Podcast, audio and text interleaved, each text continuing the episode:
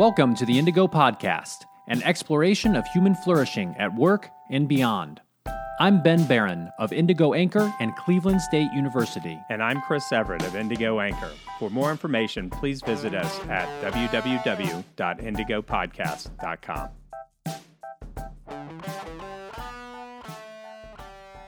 Hey, everybody. Uh, just want to thank you again for listening and sharing the Indigo podcast. We continue to grow um, organically from our audience members, which is really humbling and awesome. So awesome. Absolutely. Yeah. So, you know, just again, thank you for all of you, you know, who contact us. Uh, if you haven't contacted us and you have something you want to share with us, some idea, some a comment, whatever, uh, just go to indigotogether.com slash contact and you can easily send us a note right there.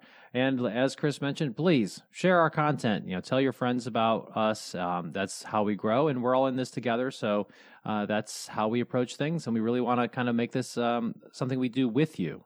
So, Ben, today, what are we going to talk about? So today's podcast is us versus them, healing the management employee rift. And uh, yeah, and uh, so what are some pieces that are going to fit underneath that big title? All right, so we're going to talk about the big rift that can emerge between management and employees. We just see this all the time, so we wanted to address it, and um, then we're going to talk about how to align those factions and you know heal that rift, and then we're going to talk about practical steps to head in the right direction. Great. So why don't we just jump right in with that first piece and unpack this idea of this big rift that really can emerge between management and employees in an organization. So maybe one way we could start is by sharing a little bit of the symptoms. You know, what what does this look like when this this, you know, fault line, so to speak, this rift can start to separate management from the rest of the organization? Right. So one of the things that you see straight out of the gates is this thing called wheel spin, uh, what we call wheel spin, which uh, organizations are just trying to complete projects or they're trying to transform or get something done, and they're just not getting anywhere. Yeah. So it's you know, management is kind of seen as having all these good ideas, you know, in the in the military and the government they call them the good idea fairies, you know, that come around and and are trying to get things done, but nobody's getting on board, nothing's happening. Uh, maybe there's a whole bunch of strategic initiatives, but no progress is happening on any of them. And things are just feeling like they're, you know, you're treading water as an organization. Now, this is normally a uh, two part diagnosis for wheel spin. One is is your project management process garbage, right? Right. But let's say you got all the wingdings, you got the agile coach, you got the PMPs, you got everything. Yeah, M- McKinsey came out and gave you a PowerPoint, and you actually did the stuff on it, right? yeah. you know, it, it didn't just be like, man, this is like level 12 PowerPoint. Look at it, you know, and then you don't Look you put it. it. in the drawer. Yeah. So Would you look at that? oh my gosh, YouTube.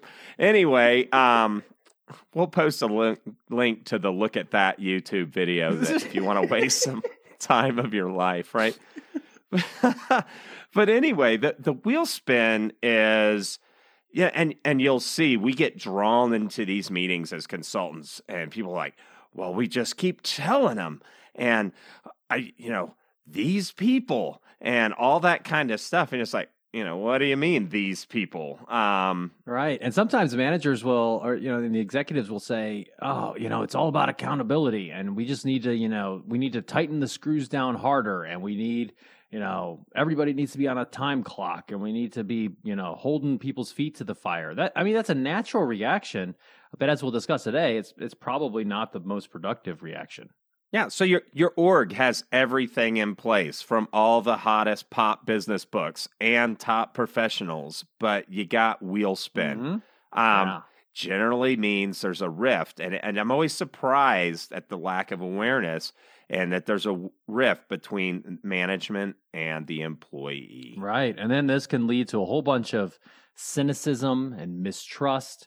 Uh, you know, employees are just not willing to try the things that managers suggest, no matter how potentially well intentioned they are. So, for example, you know, the, uh, the, maybe the new boss has some new ideas about what they want to do with the organization or with the team, and people are just kind of like, "Well, that's all sounds great, boss," and they and they, they'll nod along in that meeting, and they'll say, "Sounds good," and then they'll just kind of slow walk it, right? They'll just it'll just kind of not really happen uh, and you know, in their minds, a lot of times they're just kind of waiting for the. They're just like, okay, this is just another flavor of the week type thing, and we'll just, you know, we've been through five different bosses in the past five years.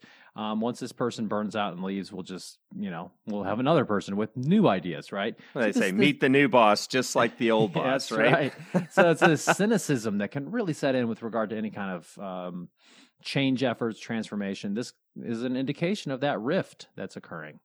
Yeah, and you'll often get stuff like managers, oh, we know more than the employees. And mm. and you just might actually. Sure. But that that sentiment, you know, if I went in, gosh, imagine going into your significant other and being like, listen, babe, let me tell you, right? It automatically sets up that psyche of yeah. it's at us versus them, right? And that person's um, lizard brain's gonna reject that kind of uh, sentiment, right? Right, right. Yeah. Uh, there's also this thing that you know you referred to as the the behind the back handshake, and this is a really kind of interesting idea because I think it's a a metaphor that describes this this issue that happens in a lot of organizations. Why don't you share with our listeners what you mean by the behind the back handshake that happens? Yeah, and if I remember right, I mean, you read so many of these books, listeners. If you're not reading, start reading. But um, read, read. But um, I think it's called Leadership and Self Deception, and we'll mm. put a um article in the show notes um on that one. But um, let me actually put that down. Article in show notes so we don't forget. But um, this book, Leadership and Self Deception, will talk about this thing where you know, in any organizational life, as you're doing work and stuff, somebody might drop the ball just a little bit. And it's probably not self intentioned. It's probably just because they're not a robot, they're a real breathing human being, right? Right. And so when there's this rift and when there's this kind of behavior that goes on within organizations, like a lot of wheel spin, and it's like, oh, well, now I'm not going to give 100% because that person's not giving 100%. Or mm. the assumption is that they're not, right? And then the other person sees that lower before performance returned and then they use it to justify oh i'm really good but these other yahoos so and really everybody knows what's going on but it's this kind of behind the back handshake or drug deal or whatever you want to call it that justifies lower performance. And, you know, in the book, they don't talk about a rift, but really that is a rift because you're no longer have a collaborative alliance to get the critical tasks that need to be done. Right. You know, if you've got that cynicism and mistrust, mm-hmm. um, if you got the attitude of managers know more than employees, people will start justifying as much suboptimum behavior as possible. You know, a related idea is this idea that we call an organizational behavior of uh, satisficing, right? So this idea that uh, you know you you have some sort of task, some sort of project, some sort of requirement that you're trying to meet, and you get it done. You want to basically. Uh, you know, get it done to the minimum level that you that you need to. Uh, yeah. So you so you are sacrificing the the actual quality of your outcome, um, but you you are satisfying kind of the lowest bar. Uh, so it's kind of you know this, this, word satisficing, kind of combining you know satisfying with uh, sacrificing, right? So you're sacrificing the optimal outcome, um, but you're just kind of getting it done. You're just kind of you know this is where you got a team sitting together and they come up with some they're trying to solve some problem and just they can just kind of latch onto the first plausible thing, not not not really pushing towards the best solution. Um, and so th- this happens when you start to have if you have this rift. That, you know, this can happen for many reasons, but if you have this rift between management and employees, um, you know, th- this starts to occur more and more. Right, and there's no pride in your work. Um, mm-hmm.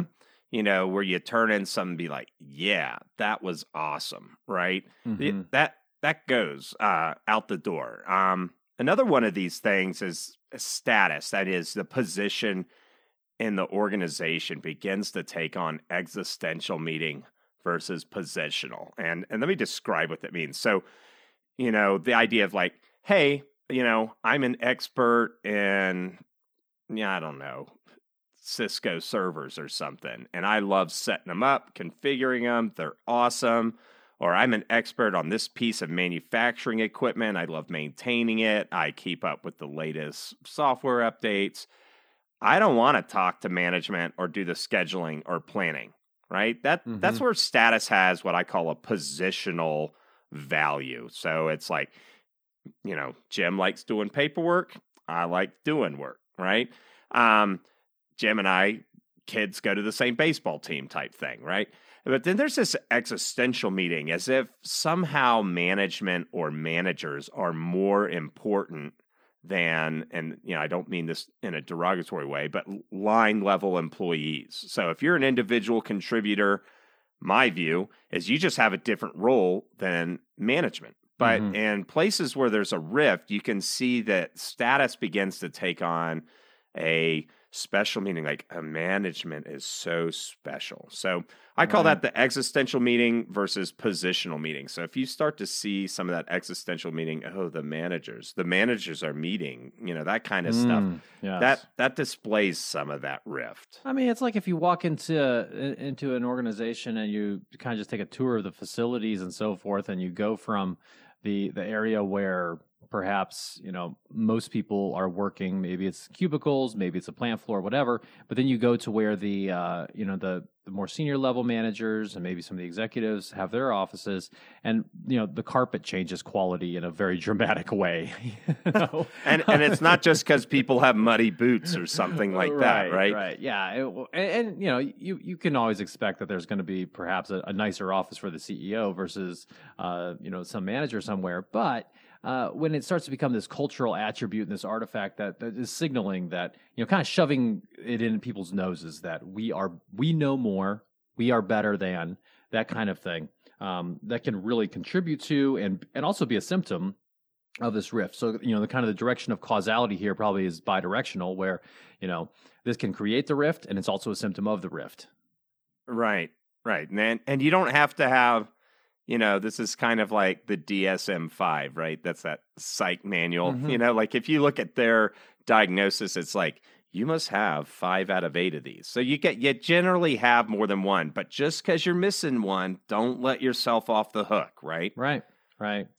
And, you know, another symptom of this could be a pretty obvious one. You could have an actual kind of separation and breakdown between uh, labor and management. So I'm thinking in particular, you know, an actual labor dispute. If you are working in an, in a unionized environment, uh, if you have um, a bargaining unit in your organization, and I know that this is becoming uh, less common um, than it used to be, for example, in the 1950s.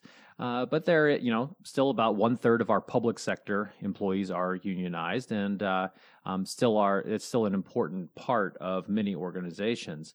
Um, so you know, this this could happen in terms of a labor dispute, um, some sort of failure to agree on a collective bargaining agreement, but it could also, you know, involve um, other ways that, for example, labor can um, can can really get back at management. So things like working to rule, right? So right. I mean, that's an interesting concept. Now, describe that because we're not actually yeah. talking about like king ruling, like I'm yeah. the ruler. So right. working to rule. Working ahead, to rule that. is is this idea that you know, okay, we are only going to do exactly what is in our job description. And you can imagine, you know, just think about your job descriptions that you have at work um, and if you're only doing exactly what you're supposed to be doing, you don't do anything that's kind of outside of that scope, and you're very narrowly interpreting your job, uh, that can very quickly grind an organization to a halt. And we're going to talk more about kind of why that is and, and what you know how other ways to think about job performance here today in the episode. Um, but that that can be one way in which this rift can really become manifest. Uh, of course taking that to another level could also involve some sort of impasse between uh, labor and management in terms of their contract negotiations. Could involve things like striking, et cetera. Um, so, in addition to all these other kind of um, you know, symptomatic things that, that tell you there's a rift between management and employees, um, there could actually be some sort of actual breakdown and separation if you're operating in a unionized environment. Yeah, and for now we're in a late business cycle. Another example is venture capitalists are snagging up companies and trying to smash them together and sell them as a bundle, right? Mm. And so, you know, senior management, even mid management be like, let's goose these returns. Let's get and then we'll get out of here with the big exit. Well, Right. The, the employees are like, well, what happens? What we just show up to work, man. You know, Mhm. we don't have like a million dollars worth of stock options and stuff. So there there can be that rift that emerges, and that's that's really a whole other episode on managing that. You know, culturally, if you, if you are in that type situation.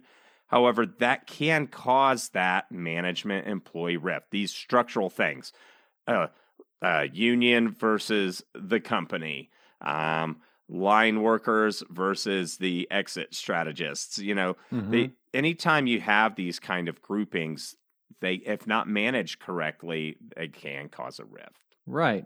So maybe now we can turn our attention to a, a little bit more about uh, some ways in which this can emerge. Now, of course, this can emerge and this can happen. This rift between management and employees can happen in so many different ways. But uh, uh, there are a few different things that we thought about when we were preparing for this episode um, in terms of mindsets and approaches towards managing people that can lead to this rift between uh, management and employees. Right. Uh, and one of the foundational uh, looks at this is from this guy named McGregor, who has a Theory X uh, versus Theory Y in managerial styles. Mm. And so just describing those real quick. So, Theory X people only will do what you make them do. Yeah. So this is the uh, yeah. So this is the approach that managers have. It's a belief, right? So as a manager, if I'm a kind of a theory X manager, I I believe that people are only going to do what I I make them do, uh, and that they're always looking to get away with, um, you know, get you know still getting paid but pr- producing less effort. Yeah, this is a command, classic command and control style. Mm-hmm. This is the parent waiting outside the kid's door, making sure they go to bed, you know, that kind of thing.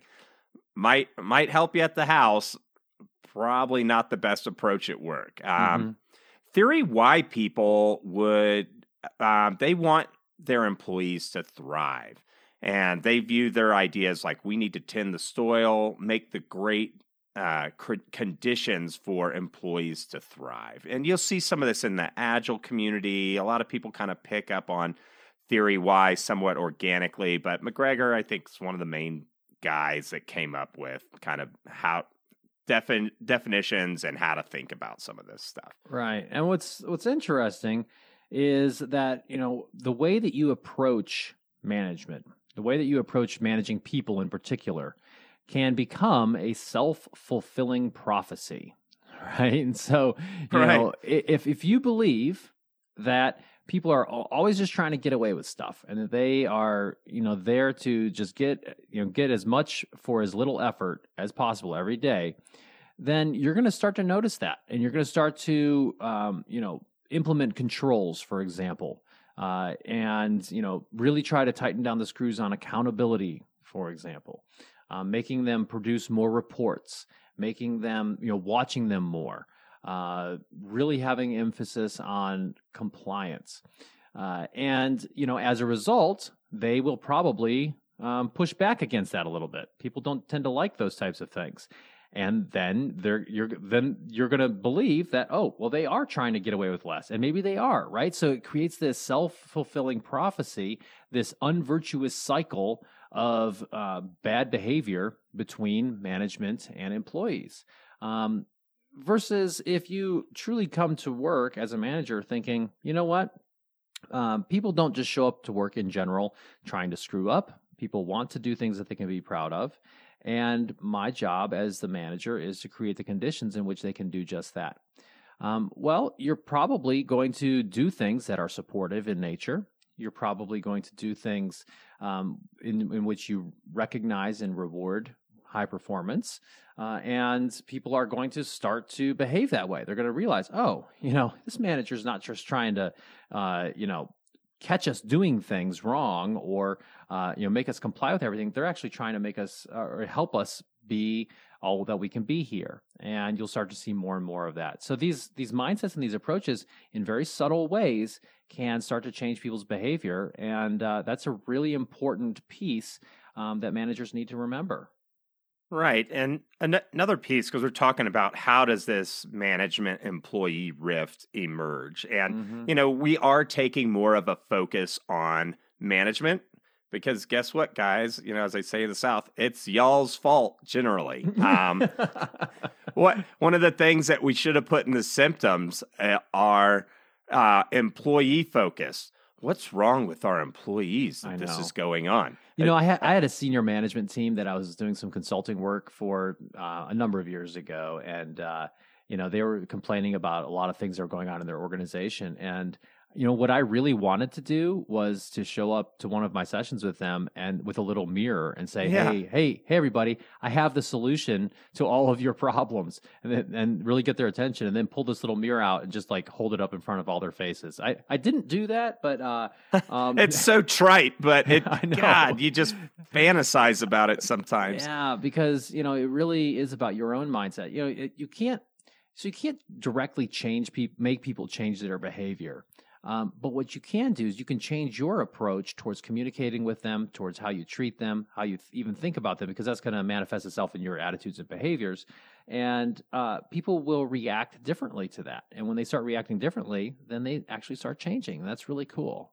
So we'll add that to a symptom at the top. If you have, yeah. if you're not looking at yourself first, mm. you might have the manager employee rift. Yeah, might have a rift. Right. Yeah. So so going back on to one of the things on how this stuff emerges is um, there's a focus on tasks and team conflict alone when looking at employees rather than what and we'll talk about this a little bit more uh, broader organizational citizenship behaviors so mm-hmm.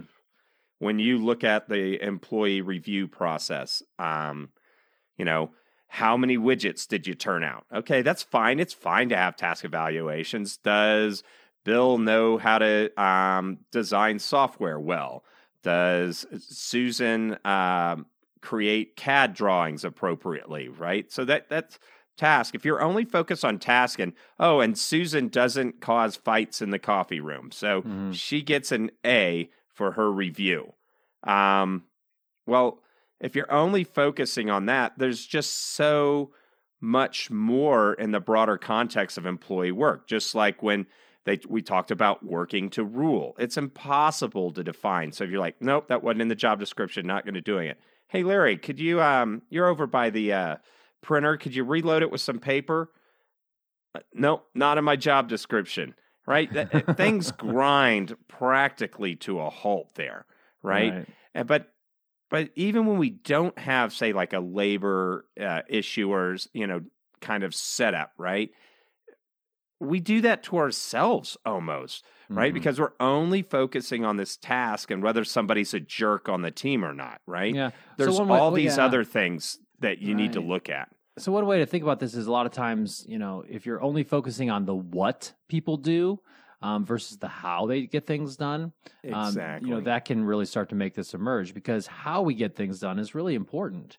Uh, you know, you can drive results within an organization while being a, just an interpersonal train wreck and Ugh. treating people like garbage and really, you know, deceiving others. And, and, and you can get some results. Uh, you, you really can. Um, I would argue that those your, your longevity and your ability to continue driving results will probably diminish over time because people aren't going to want to work with you. Uh, and that it's not the best strategy for long-term success. Uh, but you know, focusing on the how is very important here. So if you're only focusing on the what, that can lead to this rift between management and employees.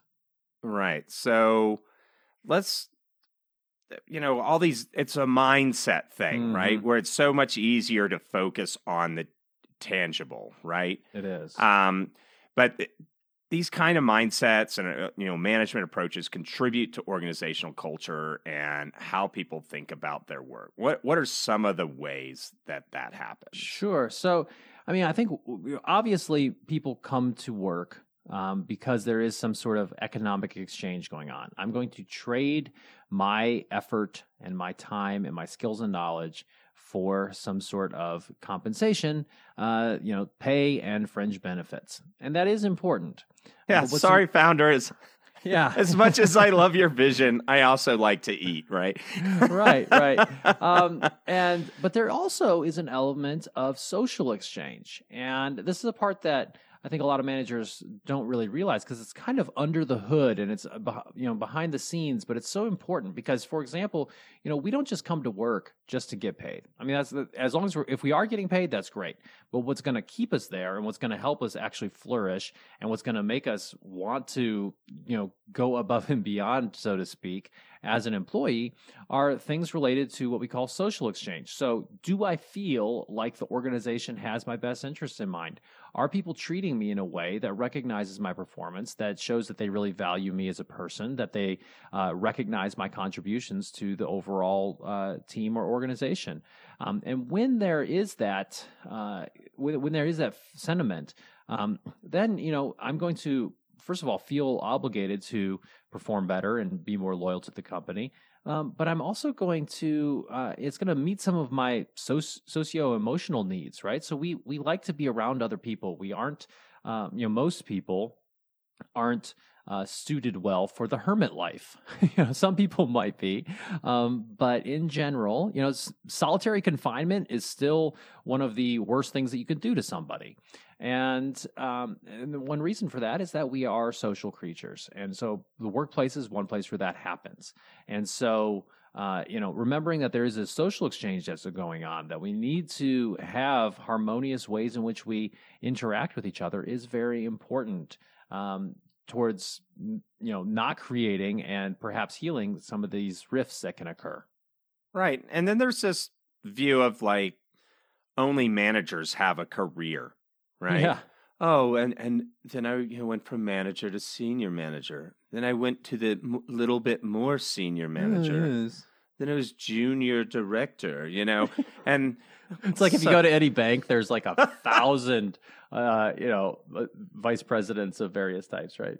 All right. Yeah. Yeah. If you go to a bank, you start, it doesn't matter if you're 22 years old, you're starting as a VP because people don't want to feel like they're talking to, you know, Joe yeah. Schmuck, right? right? So, anyway, but you know, that even if, so let's say somebody comes into your organization and he runs a piece of manufacturing machinery and um, he runs it for forever. Is there any acknowledgement that he's the most elite user of that machine? Mm. Or, you know, one way it that is pretty good is, hey, you know, first year of service here, you know, annual service. He's got his five year ribbon or something with a, a watch or something like that. So, you know, this this idea that there's, you know, management track has more meaning. That's kind of those existential type thing rather than a person, or in the way that they design people's jobs or celebrate. You know, these are mindsets. You'll just see them that just indicate that this rift is here and not doing what you, you know, healthy things for your organization. Right, right. So we've talked about you know what this rift is and a little bit about how it can emerge. Uh, let's turn our attention now to aligning these factions. Um, you know, if there is this kind of separation uh, between management and employees, if there's some tension there, um, some ways in which you can start to get things aligned. Right. So, um, so the theory wise stuff we talk about tending the soil right so i mm-hmm. kind of view a lot of this through the plant garden model right you know just think about the soil and planting and all that stuff if you have a black thumb i i, I don't know still think about the plant garden model right as if right. you didn't right there are things that can be there are things that um, are programmed into the people DNA that you inherit in your organization. Everybody has their own backgrounds, thought process, but there's certain things that transcend and are part of all of our humanities. And so when you have theory X and Y, you know, the tendency is to say, well, Y is the best way and it's true. But, you know, sometimes theory X can be appropriate. If you've got a group of new recruits and you're like hitting the soil in Afghanistan and taking fire right away, you don't have the time to say, well, well, Philson, how, how do you think about holding a support by fire position here? You know, right? You know, it's it command and control can be appropriate yeah. in certain or, times. Yeah, or if you have somebody who is consistently not performing well, like they need to be gone. Right. Um, although lots of times that's on the manager, right? You should be yeah, looking at yourself first, right? Yep. So, in the vein of theory Y what if you worked on creating the fertile soil mm-hmm. for people to thrive in? And and so Ben, what would some of those things of good soil in an organization look like? Sure. So a lot of this comes back to an area of research actually that's been um, you know, that's gone on for many years. And, you know, it's this whole idea of high performance work practices. And uh, these are things that are, we, we know just to be best practice in terms of how we manage people. So, for example, having good, in, good incentive structures in place with regards right. to, uh, you know, our pay, our bonus systems, um, not having it be some sort of black box in which people have no idea how things are determined. Uh, having good performance management, both in terms of your formal performance reviews um, as well as your ongoing feedback that happens, kind of that feedback culture piece. Um, between supervisors, actually both ways, between you know among supervisors and peers and direct reports.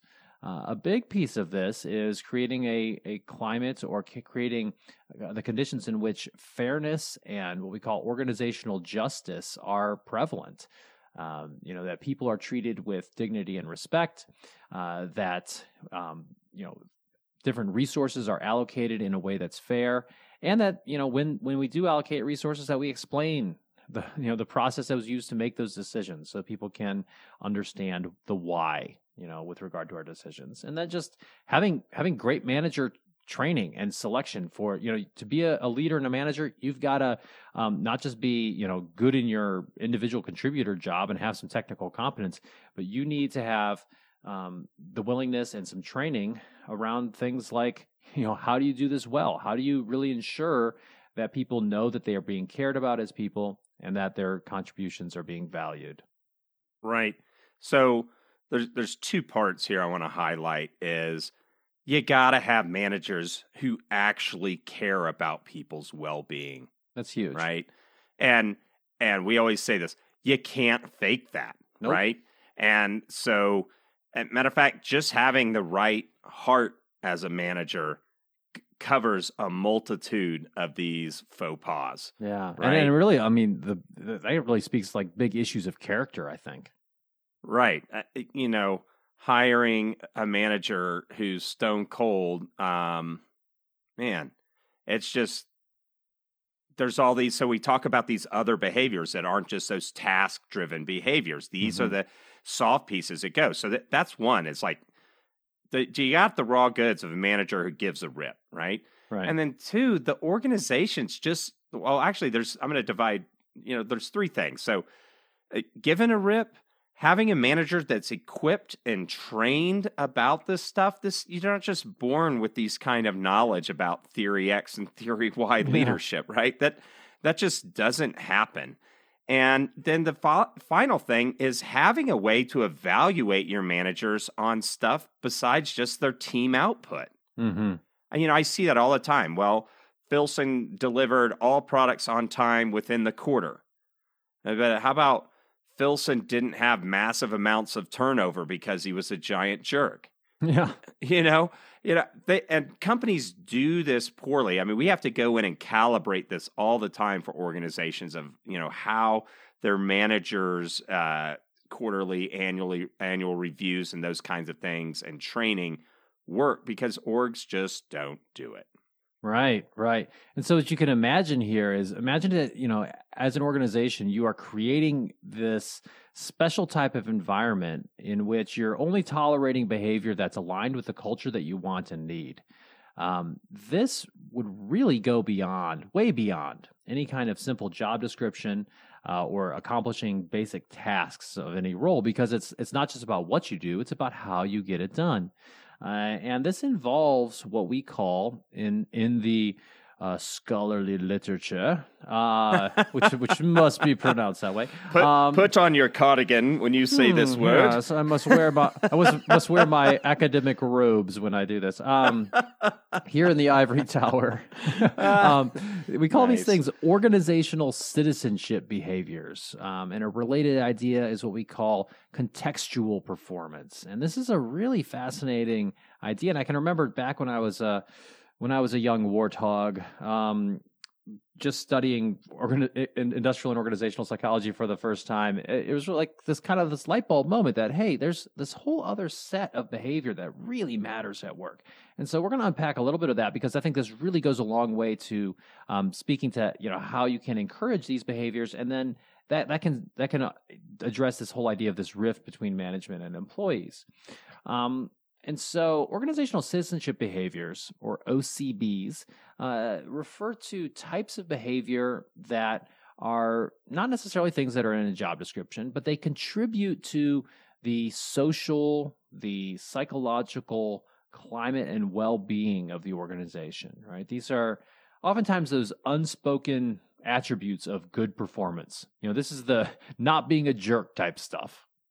Right. The, uh, this is all the soft stuff, and this isn't stuff. You know, you know, when somebody sells a company, they'll value the chairs and the buildings and the income, but then they also have this category in accounting called goodwill, right? Mhm. Which is really kind of your people. Yeah, you know, it is, but it's not just your people because you can always get more. But they have all this institutional knowledge and all that stuff. That's actually not what we're talking about. Well, you know, Mary knows that we can fill out this form this way and get receiving to do this behavior. You know, that that's a different type stuff. This is involving the kind of soft soft behaviors that um, occur within organizations. So um, let's let's go through some of these. uh, Sure. Yeah, we'll go through a couple of these to give some good examples. And this comes from uh, this from, from an article that's uh, fairly old now, but it's still really good. That kind of reviews a lot of this. Um, this was written by Philip Podsakoff and uh, some of his colleagues, and was published in the Journal of Management. We'll put a link to to uh, or a citation of this in the the show notes. And in this article, it's a review article, so they look at all the research on this topic of organizational citizenship behaviors, and they look at how people have defined this and some different examples of it. And so, not going into too much crazy de- detail, but I want we want to give our listeners a taste of what are we talking about when we talk about this. Um, so let's talk through some of these different dimensions. Yeah. So one of the things is if you actually know this list of material as a manager, you can say, Am I seeing these kinds of behaviors? So I know Mhm. that we're going in a positive direction with organizational citizenship behaviors. Or am I not seeing this behavior, which now we're more transaction and we're more in that rift zone. So altruism. Now, Mhm. you know, the philosophy majors are probably like, ah, it doesn't exist. It does exist. But look, using this as a label to define some of the behaviors might see can be helpful. So, you know, they talk about it capturing behavior that's directionally and intentionally aimed at helping a specific person in face-to-face situations. That's right. So the big the big category here is helping behavior, right? Right. So helping behavior, helping each other, uh, things like altruism, um, things like being polite, uh, you know, courtesy.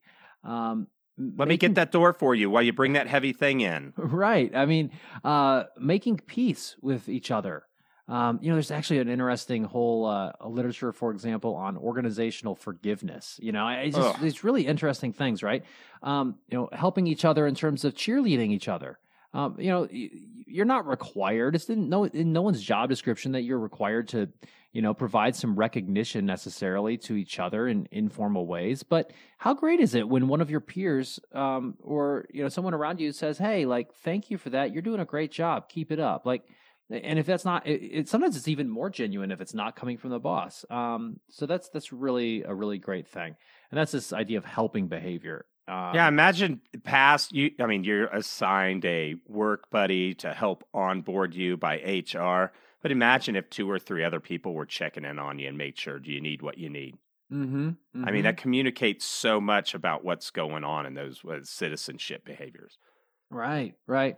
You know, another category is what we call sportsmanship, right? So, you know, being a good sport um, means you know putting up with some of those things that are tough at work, um, without without whining about it and creating a bunch of grievances about it, right? You know, not every part of organizational life is is puppies and rainbows. Um, there are parts of every job that are hard, and there are things that go wrong, and uh, you know, it's it's about um, tolerating those things in a way that's that's saying, look, all right, things are maybe maybe we screwed that up, or maybe the manager screwed this up. Let's let's be positive and look towards the future in terms of how we can continue to accomplish our mission.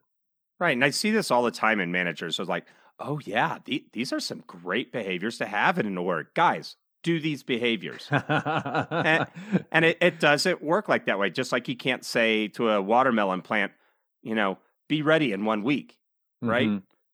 Right. Well, and oftentimes, uh, you know, sometimes managers will say we want people to do these things without realizing that they need to do them too. Yeah, So- not on, not only do them, but and and we'll talk in the final segment of this episode about like what you need to do to start heading that way. But there's concrete things that orgs can do to help curate this, and it'll come it'll come about slowly. It won't come about by command or fiat, but you can't start getting there if you don't even know what there looks like. Right. You know, so another way that we can think about these organizational citizenship behaviors is the, the distinction between those that are directed towards individuals and those that are directed towards the organization. So things like helping each other, that would be uh, what we call an organizational citizenship behavior that's directed towards individuals, you know, helping people, cooperating with people, um, facilitating interpersonal interactions. Now, organizational citizenship behaviors that are directed towards the organization could be things like being loyal to the organization, right? Um, and and one thing that we call boosterism. It's just a Right. fun, fun idea. You know, this this is this idea like, hey, when you're talking to your neighbors, how do you talk about your organization? Right. And and you know, cuz you'll see videos on company's website. I love working at company X. It's so awesome. Look at the kumbaya we're singing in the background here, you know, Mhm. and it's all curated. But I see this so much in the software development community because you'll go to these, say, like a dot .NET meter meeting or meetup or Mhm. group or something and people like hey it's it's kind of lame where i'm at i'm looking i you know there's this job opening at at company y and and everybody be like don't go there the, these are the if you do these are the three managers to avoid Yeah. you know because people especially in networked communities like software and you know IT they talk about that kind of stuff so if you're not curating this people are going to be like yeah i mean they all stink but these ones stink worse than those right Right, right. And just to go back to, you know, what we already talked about with like theory X and theory Y and so forth, like you are not going to increase someone's tendency to uh, be a, a booster of your organization, to engage in that kind of, you know, talking well about your organization through compliance. Right, because you can't watch people when they're not at work, at least uh, not yet. Right, so um, Or Uh, uh, this is something I've seen. I actually seen this like five or six times, so I, I know it's not a one-off on the best companies to work for thing that cities will do yeah, to yeah. give awards out, and they'll be, everybody make sure to go in and put a good vote for us. You know, Oh, my They'll gosh. volunteer their employees to do that. and it, if you're doing that, you know you're not having, uh, uh, you're not in a good place where healthy organizational citizenship behaviors are Right. going down. Everybody will log in. Hey, Bill, have you filled that thing out? Oh, look, we won best place to work, and yet everybody knows it's not true. Yeah, Um, I mean, and one thing we're trying to do with this podcast and just our approach in general is to pull back this veil of of ridiculous lies that we tell ourselves about our organizations. That we try to, you know, create this facade of what's really going on. Like that. That is that is a, a disingenuous way to approach leadership management. Um, running a, an organization where people can thrive and flourish. right. Um, so I'll get off my soapbox there. But anyway, um, so some other dimensions of organizational citizenship behavior. Uh, one, you know, we call compliance, which is you know doing just doing the things that you need to get done.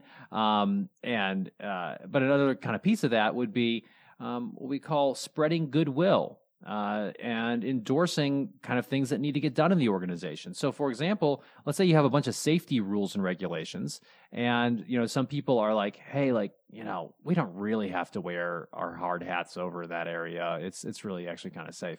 And and you know, or th- this piece of organizational citizenship behavior would be like, no, I think we actually do because this rule is here for a reason. If it's not there for a reason, then we need to work to get the rule changed. Um, so let's let's go ahead and do this to make sure that we're being safe. Um, that's just an example.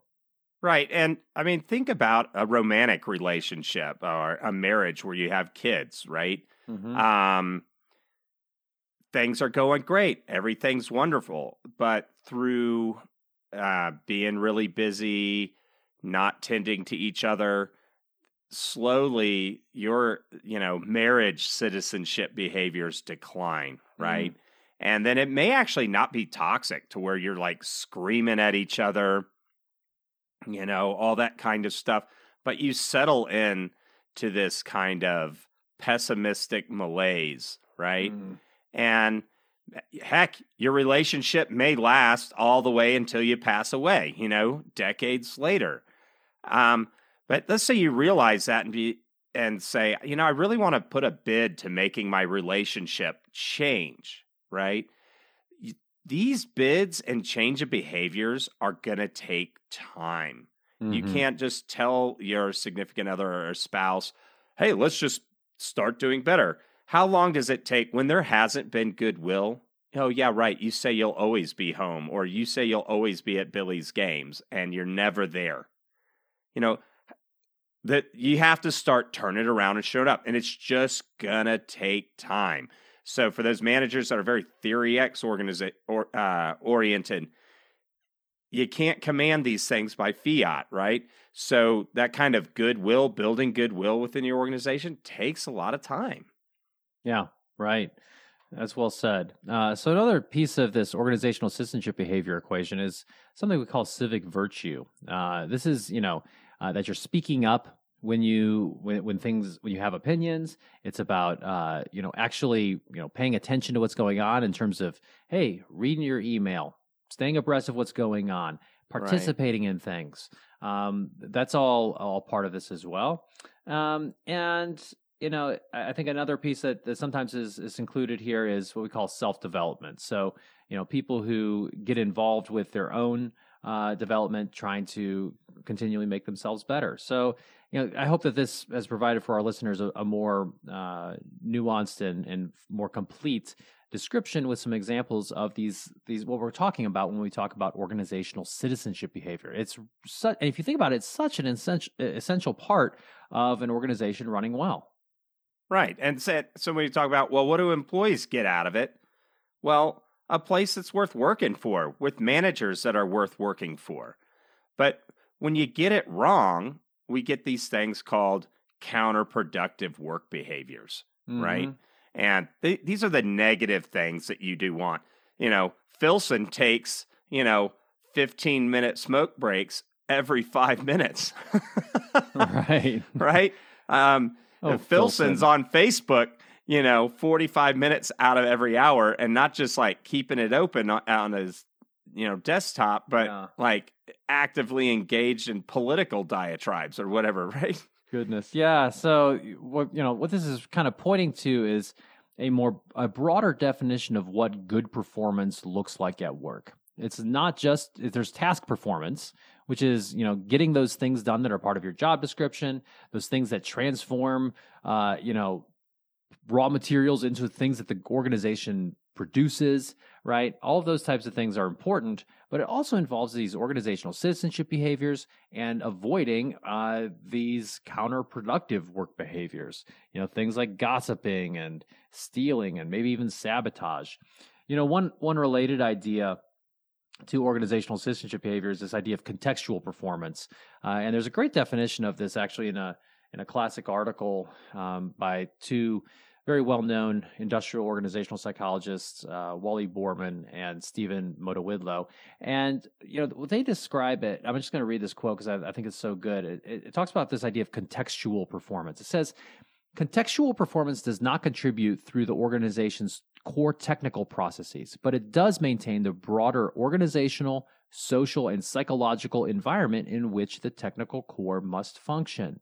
It includes activities that promote the viability of the social and organizational network and enhance the psychological climate in which the technical core is embedded.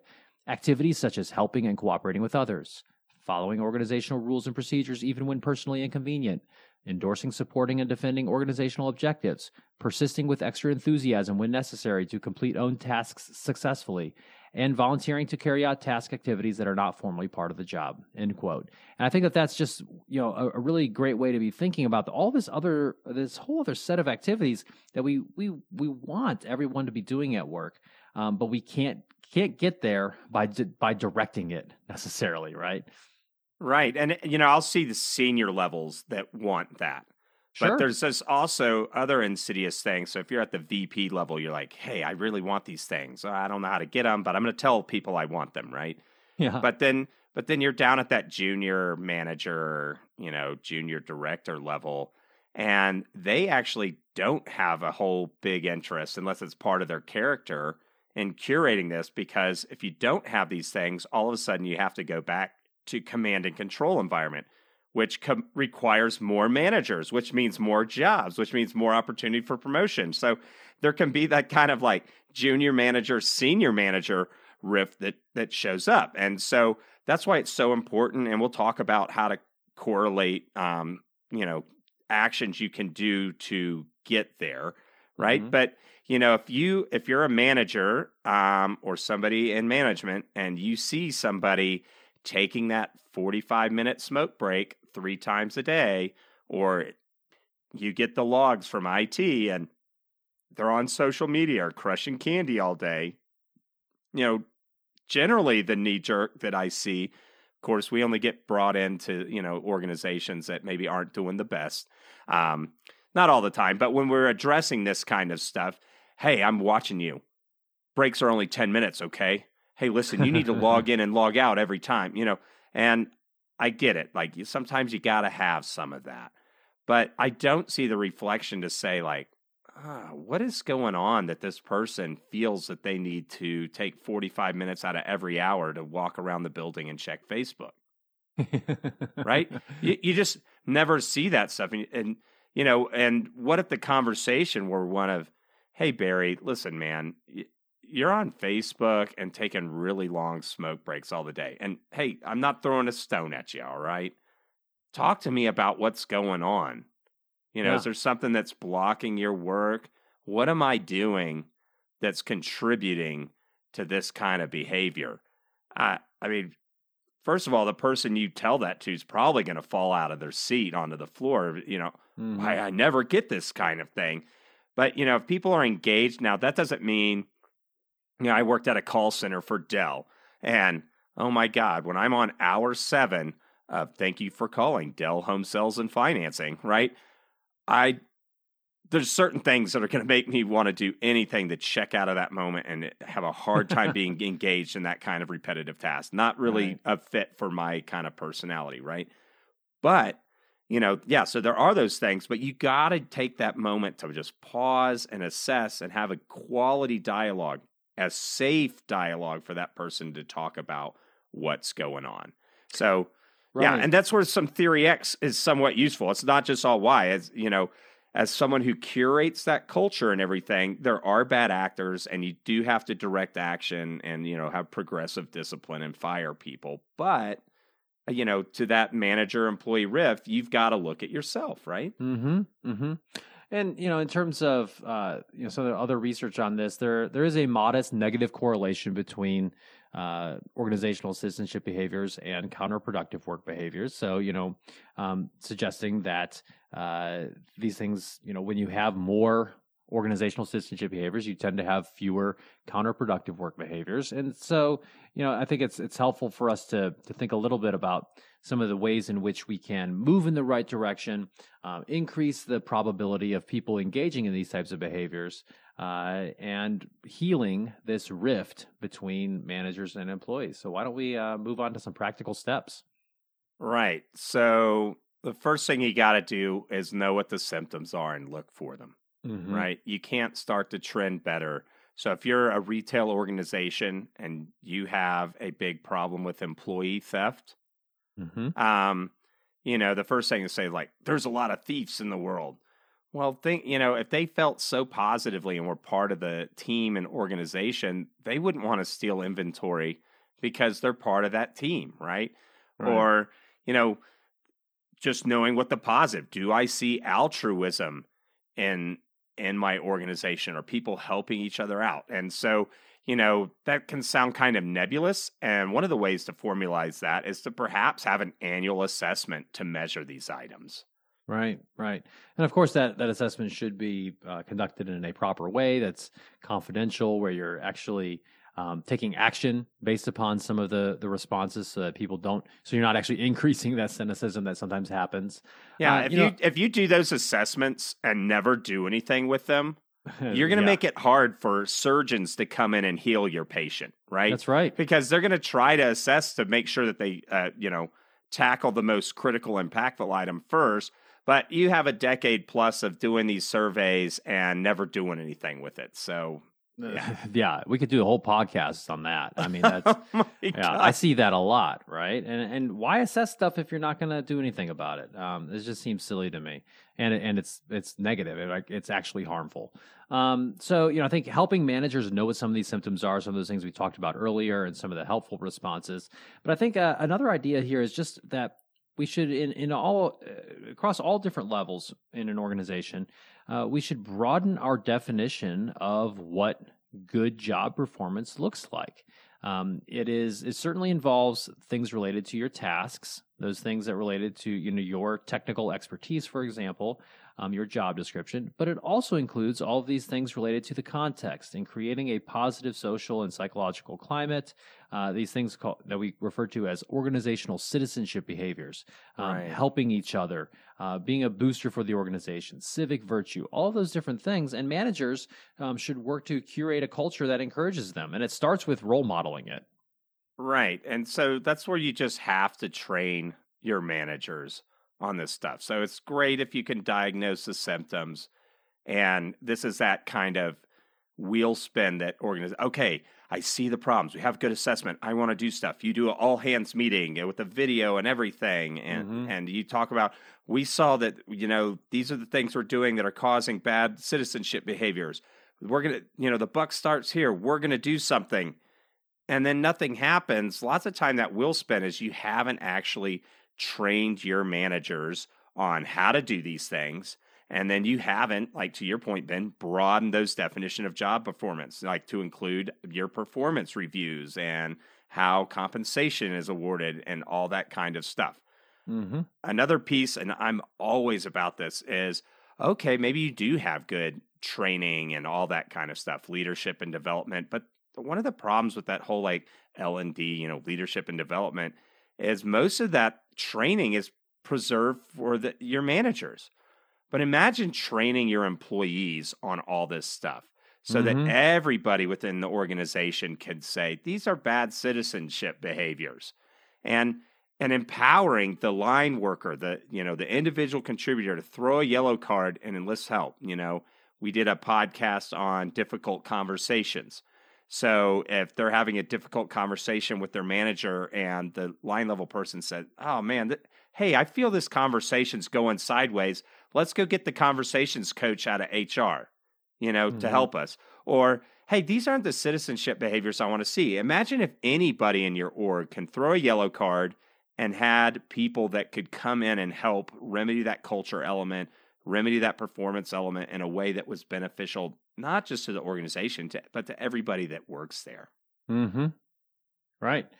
Uh, you know, I think there's also some value in uh, trying to, you know, catch some of the the data on the back end. You know, so sometimes we talk about exit interviews, and there's there's um, you know, sometimes people will will be very forthright when they're leaving an organization. Um, you know, you got to take that stuff with a grain of salt, but that can be a way in which you start to un- uncover and peel back the onion layers, so to speak, of what's going on in your organization. So as people are leaving, so do a good job with that and actually try to catalog that information and, and look for trends and so forth.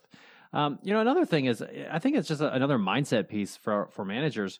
You know, don't treat them as your tools for personal success. You know, you can't, again, you can't fake this. If you actually care about them as people and you value what they do, uh, you can't just treat them as stepping stones. And, uh, you know, don't just treat all of this type of information that we're sharing today uh, as ways to suck more effort out of them or ways to psychologically manipulate them, to trick them into helping each other with things and doing things that are not in their job description. That's not what we're talking about here. This is not about manipulation. This is about creating an environment in which people um, feel engaged and actually can flourish. Right. You know, when I go in and do agile transformations in organizations and scrum team builds and stuff, you know, lots of um, the orgs have read the Scrum book, which the mm. sub subtitle is, you know, twice the work in half the time. And and the managers are like, Whoa, yes, yes, finally the magic stone, you know, the, and and they're thinking, oh my gosh, we're literally going to get twice the work in half the time. But if you get under the hood of those agile things, what gets them that is fixing the culture and the citizenship behaviors and all that kind of stuff. It's not more of this secret process that you can keep your same crappy command and control behavior, mm-hmm. right? And that oh, these employees are are going to let you know level me all the way up to VP. Eh, you know, if that's your focus, you will miss out on that kind of thing. So you know, that's just like a pro tip there. You know if if they're looking at at the agile stuff and Scrum as just a way to get more out of this, bleed the same rock harder, yeah, you've got that rift there. Right, right. You know, another thing that you can do as an organization is to, um, you know, think about these citizenship behaviors and ways in which you can infuse them into how you're you are training and holding your managers accountable. So, are you using? Are you evaluating them on these types of things? Uh, you know, one way that some organizations uh, kind of package this is through their core competencies. So if you have a, a good competency model um, and with some some actual behavioral descriptions of what those those competencies look like, what good levels of that look like, what bad levels of that look like, um, then you can actually evaluate people on it, and uh, that that starts to get at not only what they're doing but how they're getting it done and how they're doing things that are promoting a harmonious environment and not one that is creating this rift between them and the rest of the organization. Right. And so if you're stuck in an organization and you're like, ugh, well, we're not doing so good at all these things, right? Right.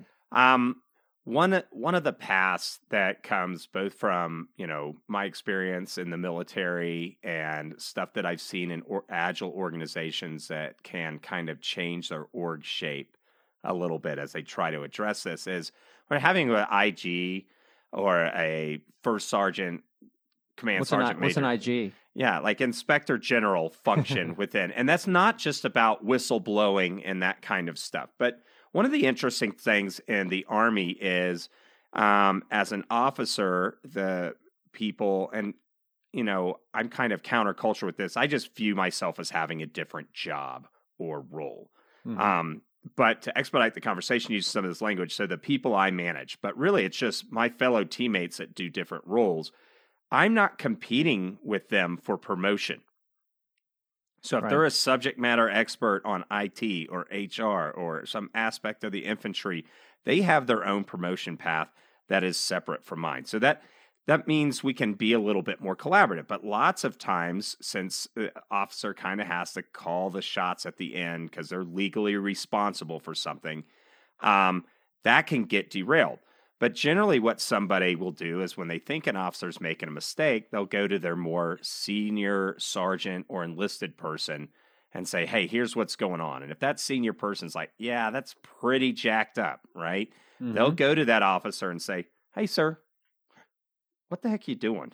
right. Yeah. They'll, they'll, yeah. Uh, so yeah. So a good yeah. And we do the same thing in the Navy. And so like on a on a ship, we call them or at a um, at a, a larger command, we call it a command master chief. Um, or uh, on, on, submarines they call them a chief of the boat.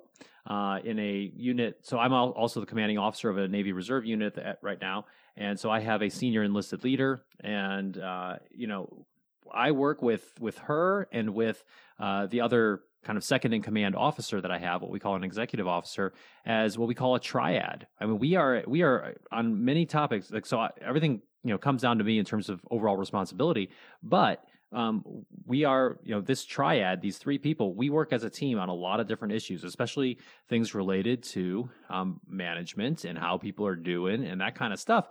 And you have to build the trust with these types of people so that, I mean, I'm fairly confident that if I were screwing something up royally, eh, like, you know, or even minorly with, uh, with my um, you know, interpersonally or some decisions I were making, I'm, I, you know, my senior enlisted leader would come to me and say, "Hey, wrong call there. Like we let's talk about how we can fix this, and um, that's very helpful. And and I think there could be some sort of corollary in uh, civilian organizations in which you have somebody who is the kind of the champion of the rest of the people. You know, it's, sometimes it's a senior level, very experienced person who you know is a technician on the plant floor. Um, I'm thinking of you know one of the Scrum. Uh, you know, agile transformations that you did in an organization where there was this very senior level um, person, uh, basically this person had been there for like 30 years, knew everything, and uh, you chose that person and groomed that person to be the scrum master of their team. Like that person didn't have any qualms with telling senior leaders, telling the CEO, this is jacked up, this is going well, this isn't. And that's really helpful. And that can start to create, you know, a, a sense of cohesion and a, just some honesty that can heal this rift between management and employees. Right. And I, and I just want to bring up I would not always pick that most senior person to be the scrum person, but it, right. there was a cultural shift that needed to go on in that specific organization. So there's so many different ways to skin the cat, so to speak, on this. And one of these things is having cultural champions. So if you had identified certain people within your organization that, hey, you know, and there's a standard of conduct. So yeah, we'll go down this rabbit hole a little bit. So you have these individuals within your org that anybody can go talk to without it necessarily being aired to the rest of the organization. This isn't about whistleblower behavior. This is about the culture isn't positive or my interactions with my manager aren't positive. And this isn't an HR person because you don't want to necessarily escalate or start that legal process. Mm-hmm. And and you go to that cultural champion is what I like to call them and you say, hey, listen, my manager's doing this, and this doesn't seem to make sense. Great. That person can take your stuff in confidence and go to another senior manager or go to that actual manager to try to remedy and heal that rift. Now, if you do set up these culture champions, having a standard of conduct, i.e., these conversations are confidential and the organization's not going to hear about them, right? Unless a culture champion determines a better way forward um, and then you can have a center of excellence for those. So if you've got 20 of those spread throughout your organization, you got to give them training on these theory X, theory Y, difficult conversations, negotiations, project management. Like you'd have a different type of stuff because these are the people that are going to be pruning the weeds out of your soil so that people can thrive and grow. Right, right. And you can imagine if you orchestrated that program and did it well, and had great people in those positions uh, as culture champions, um, how that could really create a you know a different type of conversation that's going on in your in your organization and really starting to create more cohesiveness um, across all the different levels. Right, and and sometimes people make those culture champions as that's before you get into management or before you get into like more the director VP level. You have to have a stint as a cultural champion, and mm and that doesn't have to be a full-time role like maybe you come in and you get trained as a culture champion you're a culture champion for three years and then you move out and so you can move more people into that kind of cohort. So i think it's just important to kind of come back to this uh, you know uh, the topic today which was us versus them you know uh, this is not productive for an organization. Right. Um, you know this, the best organizations have a shared sense of purpose and meaning uh, and they have shared rewards for success. Um, that it's not because I mean that's a, gr- one great way to make a rift between management and employees is where organizations doing great and the only people getting bonuses are the people at the top, right?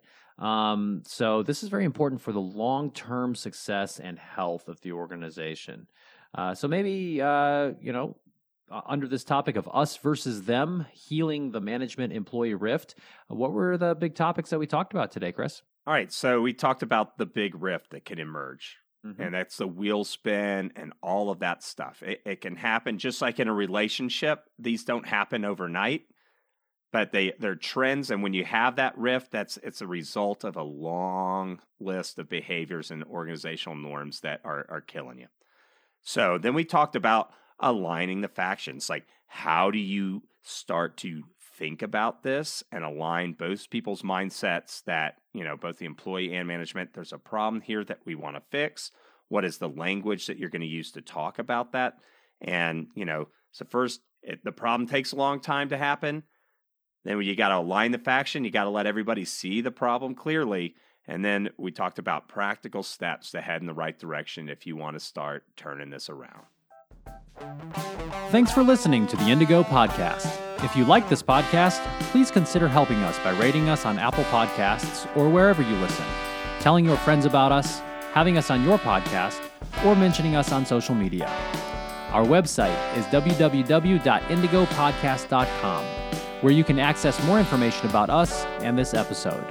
Thanks again, and we look forward to talking with you again soon.